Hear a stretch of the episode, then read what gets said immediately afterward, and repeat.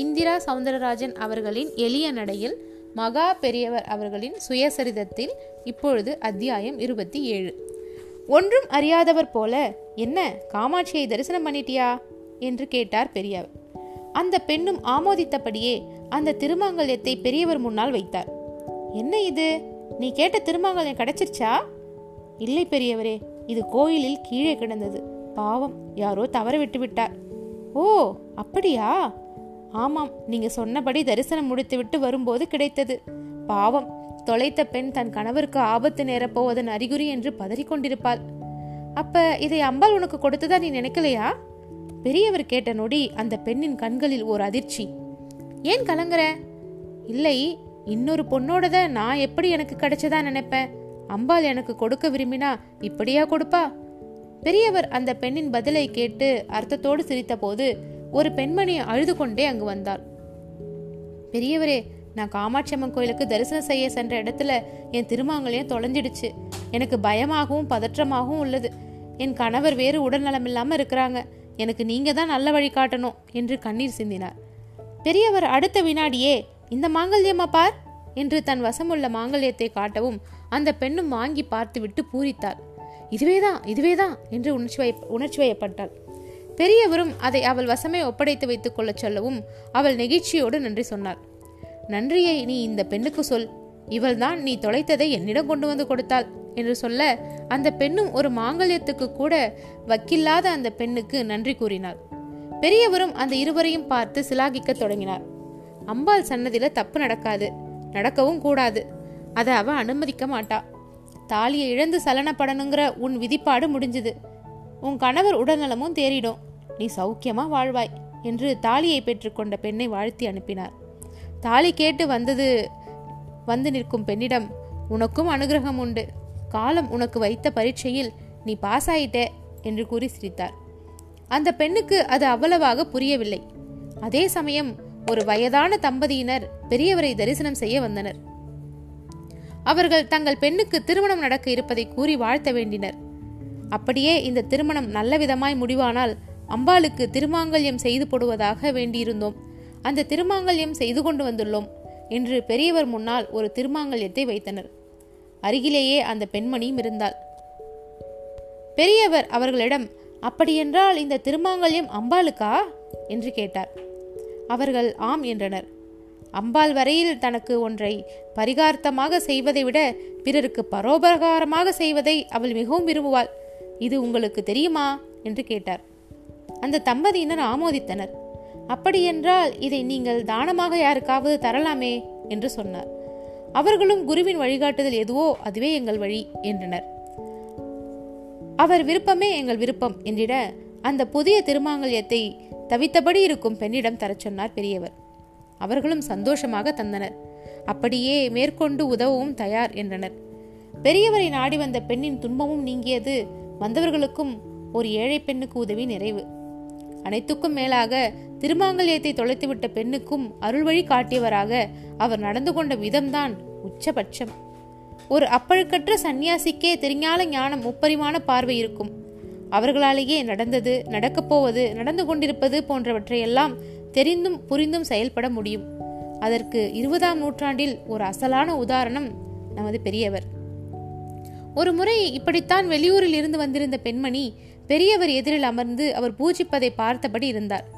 பூஜை முடிந்து எல்லோரும் கிளம்பிவிட்ட நிலையில் அந்த பெண்ணும் புறப்பட தயாரானார் முன்னதாக அமர்ந்திருந்த இடத்தில் யாரோ வெற்றிலையை கிள்ளி காம்பை போட்டுவிட்டு அதை சாப்பிட்டு விட்டிருந்தனர். அந்த பெண் காம்பையெல்லாம் பொறுக்கி குப்பை கூடையில் போட அதை தேடினாள். யதார்த்தமாக அதை கவனித்த பெரியவர் அந்த வெற்றிலை காம்புகளை அவள் மஞ்சள் பைக்குள் போட்டுக்கொள்ள சொன்னார். அதை அந்த பெண்மணியும் உள்ளங்கையில் அடங்கியிருந்த அந்த காம்புகளை பையில் போட்டுக்கொண்டாள் பெரியவர் சொன்னால் அதில் காரணம் இருக்கும் என்று நம்பினாள். பின்னர் பெரியவரை வணங்கிவிட்டு பஸ்ஸில் தன் ஊருக்கு புறப்பட்டாள். அவள் பையில் கொஞ்சம் பணமும் பிரசாதமும் இருந்தது. அதே பஸ்ஸில் தான் அவளுக்கு ஒரு ஆபத்தும் காத்திருந்தது. அந்த பெண்மணி தன் ஊர் நோக்கி பஸ்ஸில் பயணிக்கையில் அந்த பஸ்ஸுக்குள் ஒரு திருடியும் இருந்தாள். ஓடும் பஸ்ஸுக்குள் நோட்டம் போட்டு ஆள் பார்த்து திருடுவது அந்த திருடியின் வழக்கம். குறிப்பாக மடத்துக்கு வந்துவிட்டும் காஞ்சிபுரம் வந்து எல்லா கோயில்களுக்கும் போய்விட்டு திரும்பும் பக்தர்களுக்கும் திருடுவதை அவள் ஒரு வழக்கமாகவே வைத்திருந்தாள். ஏனென்றால் இவர்கள் கோயிலில் அலைந்து திரிந்த களைப்போடு பஸ்ஸுக்குள் தங்களை மறந்து தூங்கி விடுவார்கள் அவர்கள் தூங்கும் தருணம்தான் இவளுக்கும் திருடுவதற்கு மிக தோதான தருணம். அந்த வகையில் அன்று பெரியவரை தரிசனம் செய்துவிட்டு சென்ற பெண்ணின் மஞ்சள் பை அந்த திருட்டு பெண்ணின் கண்ணில் பட்டுவிட்டது. அந்த பெண் லேசாக கண்ணயரவும் அந்த பையை திருடிவிட்டாள். பஸ்ஸும் ஒரு இடத்தில் நின்றது. திருட்டு பெண்ணும் மஞ்சள் பையோடு இறங்க முற்பட்டாள். அதேவேளை அந்த பை கூறிய பெண் கண் விழித்தவளாக தன் வசமிருந்த பையை காணாமல் கடவுளே என் பை என் பை என்று அலறியவள். தன் பையுடன் திருட்டு பெண் இறங்குவதை பார்த்து அதோ அதோ என் பை என்று கத்தவும். அவளை எல்லோரும் தடுத்து நிறுத்தினர். ஆனால் அந்த திருடி கொஞ்சம் கூட கலக்கமில்லை பதற்றமில்லை. தன்னை பிடித்து நிறுத்தியவர்களிடம் என்னங்கடா இது என்னோட பை? என்றாள். அதை கேட்ட பையை தொலைத்த பெண் திகைத்தாள். அடி பாவி என் பையை திருடிட்டு உன் பையனு சொல்றியே நீ நல்லா இருப்பியா? என்று அழுதாள். சும்மா நீலி கண்ணீர் வடிக்காத இதில் ஐநூற்றி அறுபது ரூபாய் சில்லறையோட என் பஸ் தான் இருக்கு. இந்தாங்க பாருங்க என்று மணி பர்ஸை அந்த பைக்குள் இருந்து எடுத்து பர்ஸை திறந்து காட்டினாள். அதில் ஐநூற்று அறுபது ரூபாய் இருந்தது. இது போக இந்த கையில் இந்த பையில் பிரசாதம் இருக்கு அவ்வளவுதான் என்றாள். அவளது விளக்கமான பதிலும் தெளிவான பேச்சும் எல்லோரையும் கட்டி போட்டு விட்டது பையை தொலைத்த பெண்ணை பதிலுக்கு எல்லோரும் ஒரு மாதிரியாக பார்த்தனர். அந்த பெண்ணுக்கு ஒரே ஆச்சரியம். உள்ளே தான் வைத்திருக்கும் பணம் எவ்வளவு என்று இவளுக்கு எப்படி தெரியும்? என்று கேள்விக்குள் சிக்கியவளுக்கு விடை கிடைத்து விட்டது. டிக்கெட் வாங்க பர்ஸ் எடுத்தவள் உள்ளே இருந்து அறுநூறு ரூபாயை எடுத்து அதில் ஒரு நூறு ரூபாயை தரவும் டிக்கெட் தொகை நாற்பது ரூபாய் போக அறுபது ரூபாய் மீதம் கண்டக்டர் தந்ததும் அதை எல்லோரும் பார்க்க பர்சில் வைத்ததும் ஞாபகம் வந்தது. அப்போது இந்த திருடி கவனித்திருக்க வேண்டும் என்பதும் தெரிந்துவிட்டது. அப்போதுதான் அந்த பெண்ணுக்கு வெற்றிலை காம்புகளை பெரியவர் பைக்குள் போட சொன்னது நினைவுக்கு வந்தது. உள்ளே வெற்றிலை காம்புகள் இருப்பது கண்ணுக்கே தெரியாத நிலையில் அது இருப்பதை எப்படி கூற முடியும்? எனவே அந்த காம்புகளை எண்ணியவளாக இந்த பை என் பைதான் என்பதை என்னால் நிரூபிக்க முடியும். இதில் என்னவெல்லாம் உள்ளது என்றும் கூறுகிறேன் என்று சொல்ல அதை கேட்ட திருடியும் இந்த மணிப்பர்சும் பிரசாதத்தை தவிர இதில் எதுவும் இல்லை. இதை சொல்வது ஒன்று பெரிய விஷயமில்லை என்று பதில் கூறினார் இல்லை மூன்றாவதாக ஒரு விஷயம் உள்ளது. அவசியப்பட்டால் அந்த விஷயத்திற்கு காஞ்சி பெரியவரே சாட்சியும் சொல்வார் என்று பையை தொலைத்த பெண்மணி பீடிகை போட திருடிய பெண்ணின் முகம் மெல்ல வெளிர ஆரம்பித்து விட்டது. பஸ்ஸில் இருந்தவர்கள் பரபரப்பாகி அது என்னன்னு சொல்லுங்க என்றிட இந்த பைக்குள் பத்து பதினைந்து வெற்றிலை காம்புகள் இருக்கும். அவை பெரியவர் பூஜை செய்யும் போது முன்னால் கூட்டமாய் அமர்ந்தவர்களில் சிலர் கீழே போட்டதாகும். நான் அதை எடுத்து குப்பை தொட்டியில் போட போன போது பெரியவர் தான் பையில் போட்டுக்கொள் பிறகு வெளியே போய் உரிய இடத்தில் போட்டுவிடு என்று சொல்லாமல் சொன்னார். அவர் பையில் போட்டுக்கொள்ள சொல்ல காரணமும் இப்போதுதான் எனக்கு புரிகிறது என்றார். உங்களுக்கு சந்தேகம் இருந்தால் பையை உதருங்கள் தெரியும். அப்போதும் நம்பிக்கை வராவிட்டால் விடுங்கள். பெரியவரிடம் போகலாம். அவர் பதில் கூறுவார் என்று கூறினாள் அந்த பெண். கூட்டத்தில் ஒருவர் பையை வாங்கி உதறவும் வெற்றிலை காம்புகள் சிதறி கீழே விழுந்தன. திருடிய பெண்ணும் வேறு வழியின்றி தான் திருடியதை ஒப்புக்கொண்டாள். ஒரு சாதாரண வெற்றிலை காம்பு கூட ஒரு ஞானியின் பார்வையில் ஒரு சாட்சியமாக மாறும் என்பது எத்தனை வியப்புக்குரிய விஷயம். இது போன்ற சம்பவங்களை கேள்விப்படும் போது நமக்குள் பல துணை கேள்விகள் எழலாம். பெரியவரின் ஞான திருஷ்டிக்கு பை திருடு போவது தெரிந்திருந்தால் தானே காம்பை பையில் போட்டுக்கொள்ள சொன்னார். இதற்கு அந்த பெண்ணிடம் பை திருடப்பட இருக்கிறது ஜாக்கிரதை என்று எச்சரிக்கை செய்திருக்கலாமே. அப்படி ஒரு திருட்டே நடக்காமல் போயிருக்குமே என்று சிலர் நினைக்கலாம். விதி வழி செயல்பாடுகளை யாராலும் மாற்ற இயலாது. அப்படி மாற்ற முடியும் என்றால் பெரியவர் போன்றவர்கள் முதுமை அடையவே தேவை இருக்காது. இளம் பிராயத்தோடு நின்று விடலாம். இதே அடிப்படையில் எல்லாவற்றையும் மாற்றிவிடலாம் அப்படி மாற்ற முடியும் என்று தோன்றினால் இன்றுள்ள உலகமும் இன்றுள்ள நம் வாழ்வும் கூட இன்று இருப்பது போல் இருக்காது. விதி வழி நடப்பது நடந்தே தீரும். அதை பெரியவர் போன்ற ஞானியர் நேர்படுத்த அதில் வாய்ப்பு இருந்தால் நேர்படுத்துபவர் நேர்படுத்தவும் விதி ஒத்துழைக்க வேண்டும். பணம் திருட கொடுத்த பெண்மணி வரையில் அது திருடு போய் பெரியவர் வழிகாட்டலால் திரும்ப கிடைக்க வேண்டும் எனும் அமைப்பு இருந்திருக்க வேண்டும். பெரியவர் போன்ற ஞானியர்களை நல்ல விதிப்பாடு இருந்தாலே நாம் சந்திக்கலாம். உலகில் எவ்வளவோ கோடி பேர். அவ்வளவு பேருமா பெரியவரை தரிசனம் செய்தவர்கள்? சிலருக்குத்தான் அந்த வாய்ப்பு கிட்டுகிறது. எந்த வகையிலாவது தன்னை அண்டியவர்களுக்கு உதவுவதுதான் பெரியவர் விருப்பம். தொலைவில் இருந்தாலும் தன்னை நம்பி தன்மேல் பக்தியோடு உள்ளவர்களையும் அவர் கைவிட்டதே இல்லை. இப்படித்தான் வயதான பெரியவர் ஒருவர் மகா பெரியவர் மேல் மிகுந்த பக்தி கொண்டவர். பல ஆண்டுகளாக பெரியவரை தரிசித்து ஆசை பெற வேண்டும் என்பது அவர் விருப்பம். ஆனால் முதுமை காரணமாக முடியவில்லை. ஒரு நாள் அந்த பெரியவரின் வீட்டின் முன் காஞ்சி மடத்துக்கு சொந்தமான வேன் ஒன்று வந்து நின்றது. அதிலிருந்து இறங்கிய பெரியவரின் சிஷ்யர்களில் இருவர் அந்த பெரியவர் முன்னால் சென்று அவர் பெயரை சொல்லி நீங்கள் தானே அவர்? என்று கேட்டார்கள். அவரும் ஆமோதித்தார். சிஷ்யர்களும் உடனே அவரிடம் தாங்கள் காஞ்சி மடத்திலிருந்து வருவதாக கூறவும் அந்த வயதான பெரியவரிடம் ஒரே பரவசம். பெரியவா உங்களை கையோடு அழைச்சிட்டு வர சொன்னா நீங்க அவரை தரிசனம் பண்ண ரொம்ப ஆசைப்படுறதா கேள்விப்பட்டோம் என்றார்கள். வயதான பெரியவருக்கு பெரும் திகைப்பு. தான் இங்கே நாலு சுவத்துக்குள் நடமாட முடியாத நிலையில் ஆசைப்பட்டபடி இருப்பது காஞ்சியில் பெரியவருக்கு எப்படி தெரியும்? என்பது அவர் முதல் வியப்பு. அடுத்து பெரியவரே தன் விருப்பம் தெரிந்து மடத்து சிஷ்யர்களை அனுப்பியது அடுத்த கட்ட வியப்பு. அதை அவர் முகம் எதிரொலித்தது. அதை அவர் சொல்லவும் செய்தார். பெரியவரா என்ன அழைத்து வர சொன்னா? ஆமா ஆமா இங்கே நான் தவிச்சபடி இருப்பது அவருக்கு எப்படி தெரியும்? அது எங்களுக்கு தெரியாது. பெரியவா சொல்றதை கேட்டு நடக்கிறவா நாங்கள் உங்களை அழைச்சு கொண்டு வரும்போது காமாட்சி அம்மன் கோயிலில் தரிசனமும் பண்ண வச்சு அப்புறமா அழைச்சிட்டு வர சொன்னா. இந்த பதில் அந்த வயதானவரை திக்குமுக்காட வைத்து விட்டது அந்த வயதானவருக்கு பிள்ளைகள் இல்லை. உறவினர் சிலரின் அரவணைப்பில் இருந்து வருபவர். தள்ளாத முதுமை காரணமாக நடமாட்டமும் இல்லை. கண் பார்வையும் மங்கிவிட்ட நிலை. மடத்து சிஷ்யர்கள் அவரை பக்குவமாக தூக்கி கொண்டு சென்று வேனில் ஏற்றினர். அவரும் குரு தரிசனத்துக்கு தயாரானார். காமாட்சியம்மன் கோயிலுக்கு சென்ற இடத்தில் முதலில் குரு தரிசனம் பிறகே அம்பாள் என்று கூறிவிட்ட நிலையில் சிஷ்யர்களும் அவரை பெரியவர் முன் கொண்டு சென்று அமர வைத்தனர். வயதானவர் கண்களில் ஆனந்த கண்ணீர். மகா பெரியவரும் அவரை உற்று பார்த்தார். பின்பு நலம் விசாரித்தார். வயதானவருக்கோ பேச்சே வரவில்லை. தான் காண்பது நனவா? இல்லை கனவா? என்கிற எண்ணம் அவருக்குள் நெடுநேரம் வெறித்தபடியே இருந்தார். பின் பெரியவரே என்ன வேண்டும்? ஏதாவது பேசுங்கள் என்றார். சர்வேஸ்வரா உடல் உபாதையை சகிக்க முடியல. ஒத்தாசைக்கு யாரும் இல்லை. என் போன்ற ஒவ்வொரு தள்ளாதவனும் பூமிக்கு பெரும் பாரம். நான் வழி இல்லாத மரணத்தையே விரும்புகிறேன் திரும்ப பிறக்கவே கூடாது. அனுகிரகம் பண்ணுங்கோ என்றார். நான் ஒரு ஸ்லோகம் சொல்கிறேன் அதை சொல்லிண்டே இருங்கோ. உங்க விருப்பப்படியே எல்லாம் நடக்கும் என்ற பெரியவர் அந்த ஸ்லோகத்தையும் உபசே உபதேசித்தார்.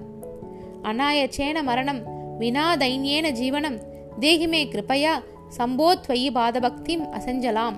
என்று அவர் சொன்ன ஸ்லோகத்தை அந்த வயதானவரும் திரும்ப சொன்னார். இந்த மந்திரத்தோடு ருத்ரத்தில் ஒரு குறிப்பிட்ட இடத்தில் வரும் திரையம்பகம் எஜாமகே என்று தொடங்கும் ஸ்லோக வரிகளையும் சேர்த்து கொள்ள சொன்னார். அவரும் கண்ணீரோடு விடைபெற்றார் திரும்பும் வழியில் கண்குளிர காமாட்சி தரிசனமும் ஆயிற்று. வீடு போய் சேர்ந்தார். சாய்வு நாற்காலியில் சாய்ந்தவாறே பெரியவர் சொன்ன மந்திரத்தை உச்சரிக்க ஆரம்பித்தார். சற்றைக்கெல்லாம் அவர் உறவினர்கள் வந்து அவரை தொட்டபோது உடம்பு சில்லிட்டு இருந்தது மகா பெரியவர் அவரை அழைத்து வரச் சொல்லி அருளாசிகள் வழங்கிய வேகத்துக்கான காரணமும் அனைவருக்கும் புரிந்து போயிற்று. அந்த வயதானவர் முறையாக வாழ்ந்தவர். மிகுந்த பக்தியும் ஆச்சாரமும் உடையவர். முதுமை அவரை முடக்கி போட்டதில் அவரால் பல காரியங்களை செய்ய முடியவில்லை. குறிப்பாக அவரது குருபக்தி அப்பழுக்கற்றது. அதுவே இறுதியில் அவரை கடைத்தேற்றியும் விட்டது. பெரியவர் பேரில் நமக்கு பக்தி இருந்தால் போதும். எங்கிருந்தாலும் அதை அவரால் உணர முடியும். அதுதான் அவர் தவச்சிறப்பு. அவரிடம் மனம் விட்டு பேசினால்தான் அவருக்கு புரியும் என்று கிடையாது. ஐம்புலன் சுருக்கிய உள்ளொளி பெருக்கில் ஞானியருக்கு ஞான திருஷ்டி எப்பொழுதும் பளிச்சென்று இருக்கும். அதிலும் தவ நெறியில் துளியும் பிசகாதவரிடம் தெய்வம் நின்று பேசும். பெரியவர் தன் தவநெறிக்கு குந்தகமாக ஒருபோதும் நடந்து கொண்டதில்லை.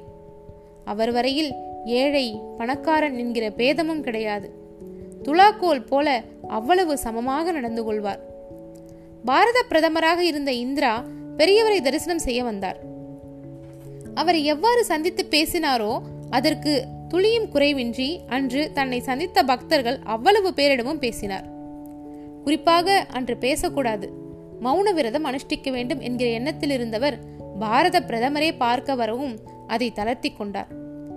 அவரோடு பேசிவிட்டு மற்றவர்களிடம் பேசாவிட்டால் எப்படி? அவர் தன்னை ஒரு நெருப்புச் சுடர் போல வைத்துக் கொண்டதற்கு ஒரு எளிய சம்பவமே சாட்சி. மடத்தில் அவரது உணவு மிக எளிமையானது. சற்று இளம் வயதில் கீரை பருப்பு என்று சாப்பிட்டார். வயதாகிவிட்ட பிறகு வாழைக்காய் மாவும் மோரும் தான் அவர் பிரதான உணவு. பொதுவாக வாழை சார்ந்த வாழைத்தண்டு வாழைப்பூ வாழைக்காய் சன்னியாசிகளுக்கு ஏற்ற உணவு.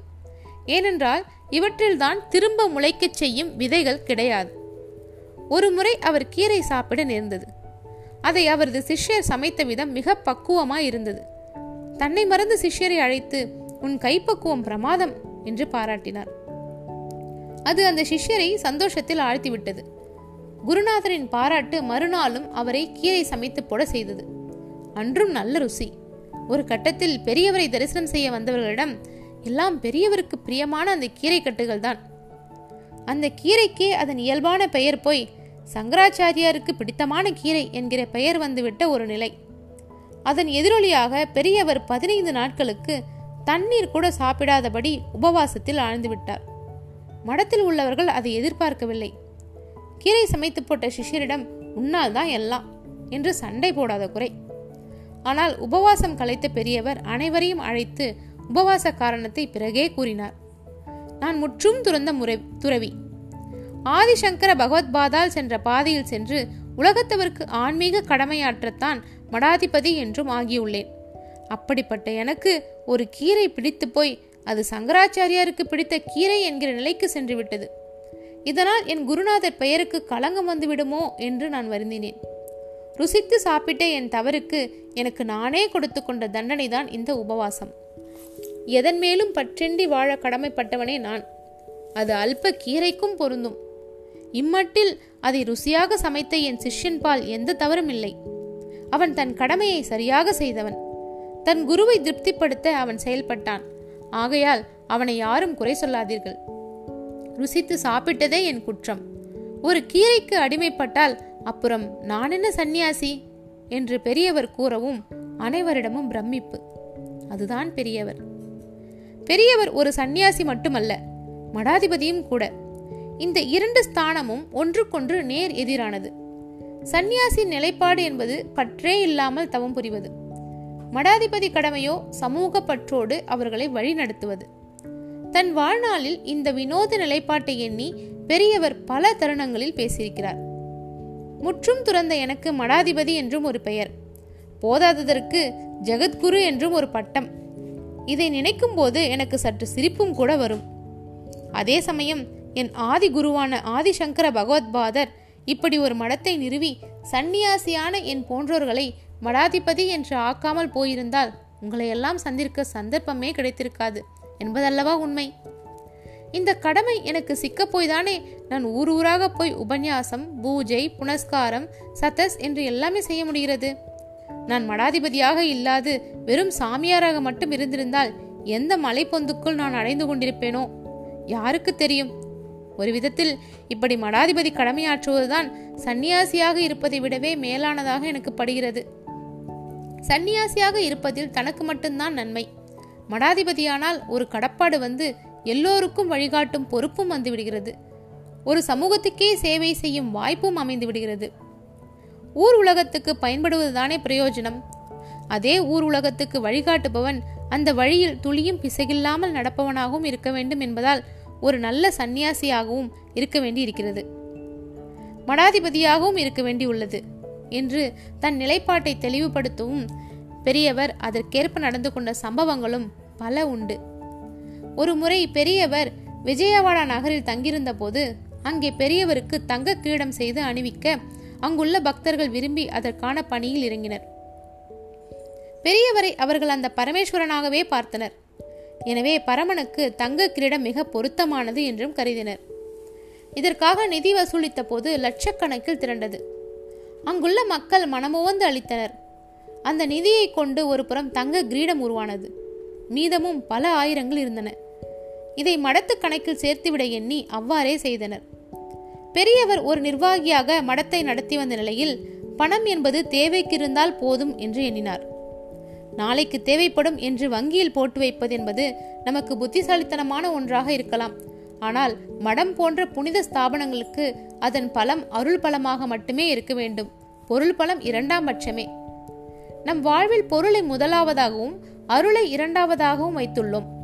பெரியவர் இம்மட்டில் அருள் பலத்தை விட பொருள் பலம் அதிகமாகி விடாதபடி கண்ணும் கருத்துமாக பார்த்து கொண்டார். இதனால் மடத்து கணக்கு பிள்ளை இரவு கேஷ் பாக்ஸினை பூட்டும் போது அதில் இரண்டே கால் ரூபாய்க்கு மேல் இருக்கக்கூடாது. அப்படி இருந்தால் அதற்கு சரியான காரணம் இருக்க வேண்டும். அதாவது அதற்கு உடனடியாக தேவை இருக்க வேண்டும். விஜயவாடாவில் அன்று ஆயிரக்கணக்கில் வைத்து பூட்டும்படி ஒரு நிலை. அன்று பெரியவருக்கு தூக்கமே வரவில்லை. உடம்பெல்லாம் வலிப்பது போல ஒரு பிரம்மை. பொழுது விடிந்ததும் அதை எதிரொலித்தார். அப்படியே கணக்கு பிள்ளையை கூப்பிட்டு கேஷ் பாக்ஸை எடுத்து வர சொல்லி பார்த்தார். உள்ளே பல ஆயிரங்களில் பணம். என்ன இது? என்று கேட்க கணக்கு பிள்ளையும் இது ரொடேஷனாக வந்தது. பிறகு பேங்கில் போடலாம் என்று வைத்திருக்கிறேன் என்றார். பெரியவர் அதை கண்டித்தார். ஒரு சந்நியாசி இப்படி கட்டுக்கட்டாக பணம் வைத்திருப்பது? மடத்தின் தேவைக்கு மேல் மடத்துக்குள் காலனா இருக்கக்கூடாது என்று சொல்லியிருக்கிறேன் அல்லவா? இதை முதலில் யாரிடமாவது கொடுத்து வெளியேற்று. கேஷ் பாக்ஸில் இரண்டே கால் ரூபாய்க்கு மேல் இருக்கக்கூடாது என்றார். இந்த இரண்டே கால் ரூபாய் என்பது தொடக்கத்தில் பிறகு சற்று கூடுதலாக வைத்துக்கொள்ள அனுமதித்தார் என்பதே பின்பு எனக்கு தெரிய வந்த தகவல். கணக்கு பிள்ளையும் அவ்வாறே செய்தார். அவர்கள் அதன் பிறகு தங்க கிரீடம் அணிவிக்க வரும்போது அவ்வேளையில் கூட ஓர் அரிய காரியத்தை செய்தார். நான் சந்நியாசி எனக்கு எதற்கு தங்கத்தில் கிரீடம்? ஆனால் நீங்கள் என்னை சந்நியாசியாக பார்க்காமல் அந்த பரமேஸ்வரனாகவே பார்ப்பதால் நான் இதை அணிந்து கொள்ள சம்மதிக்கிறேன். நான் அணிந்த பிறகு இது எனக்கானதாக ஆகிவிடுகிறது. பின் நான் இதை என்ன செய்ய சொல்கிறேனோ அதன்படி செய்துவிட வேண்டும். இதற்கு சம்மதமா? என்று கேட்டார். எல்லோரும் சம்மதிக்கவும் அந்த கிரீடத்தை தலையில் அணிந்து கொள்ள தயாரானார்.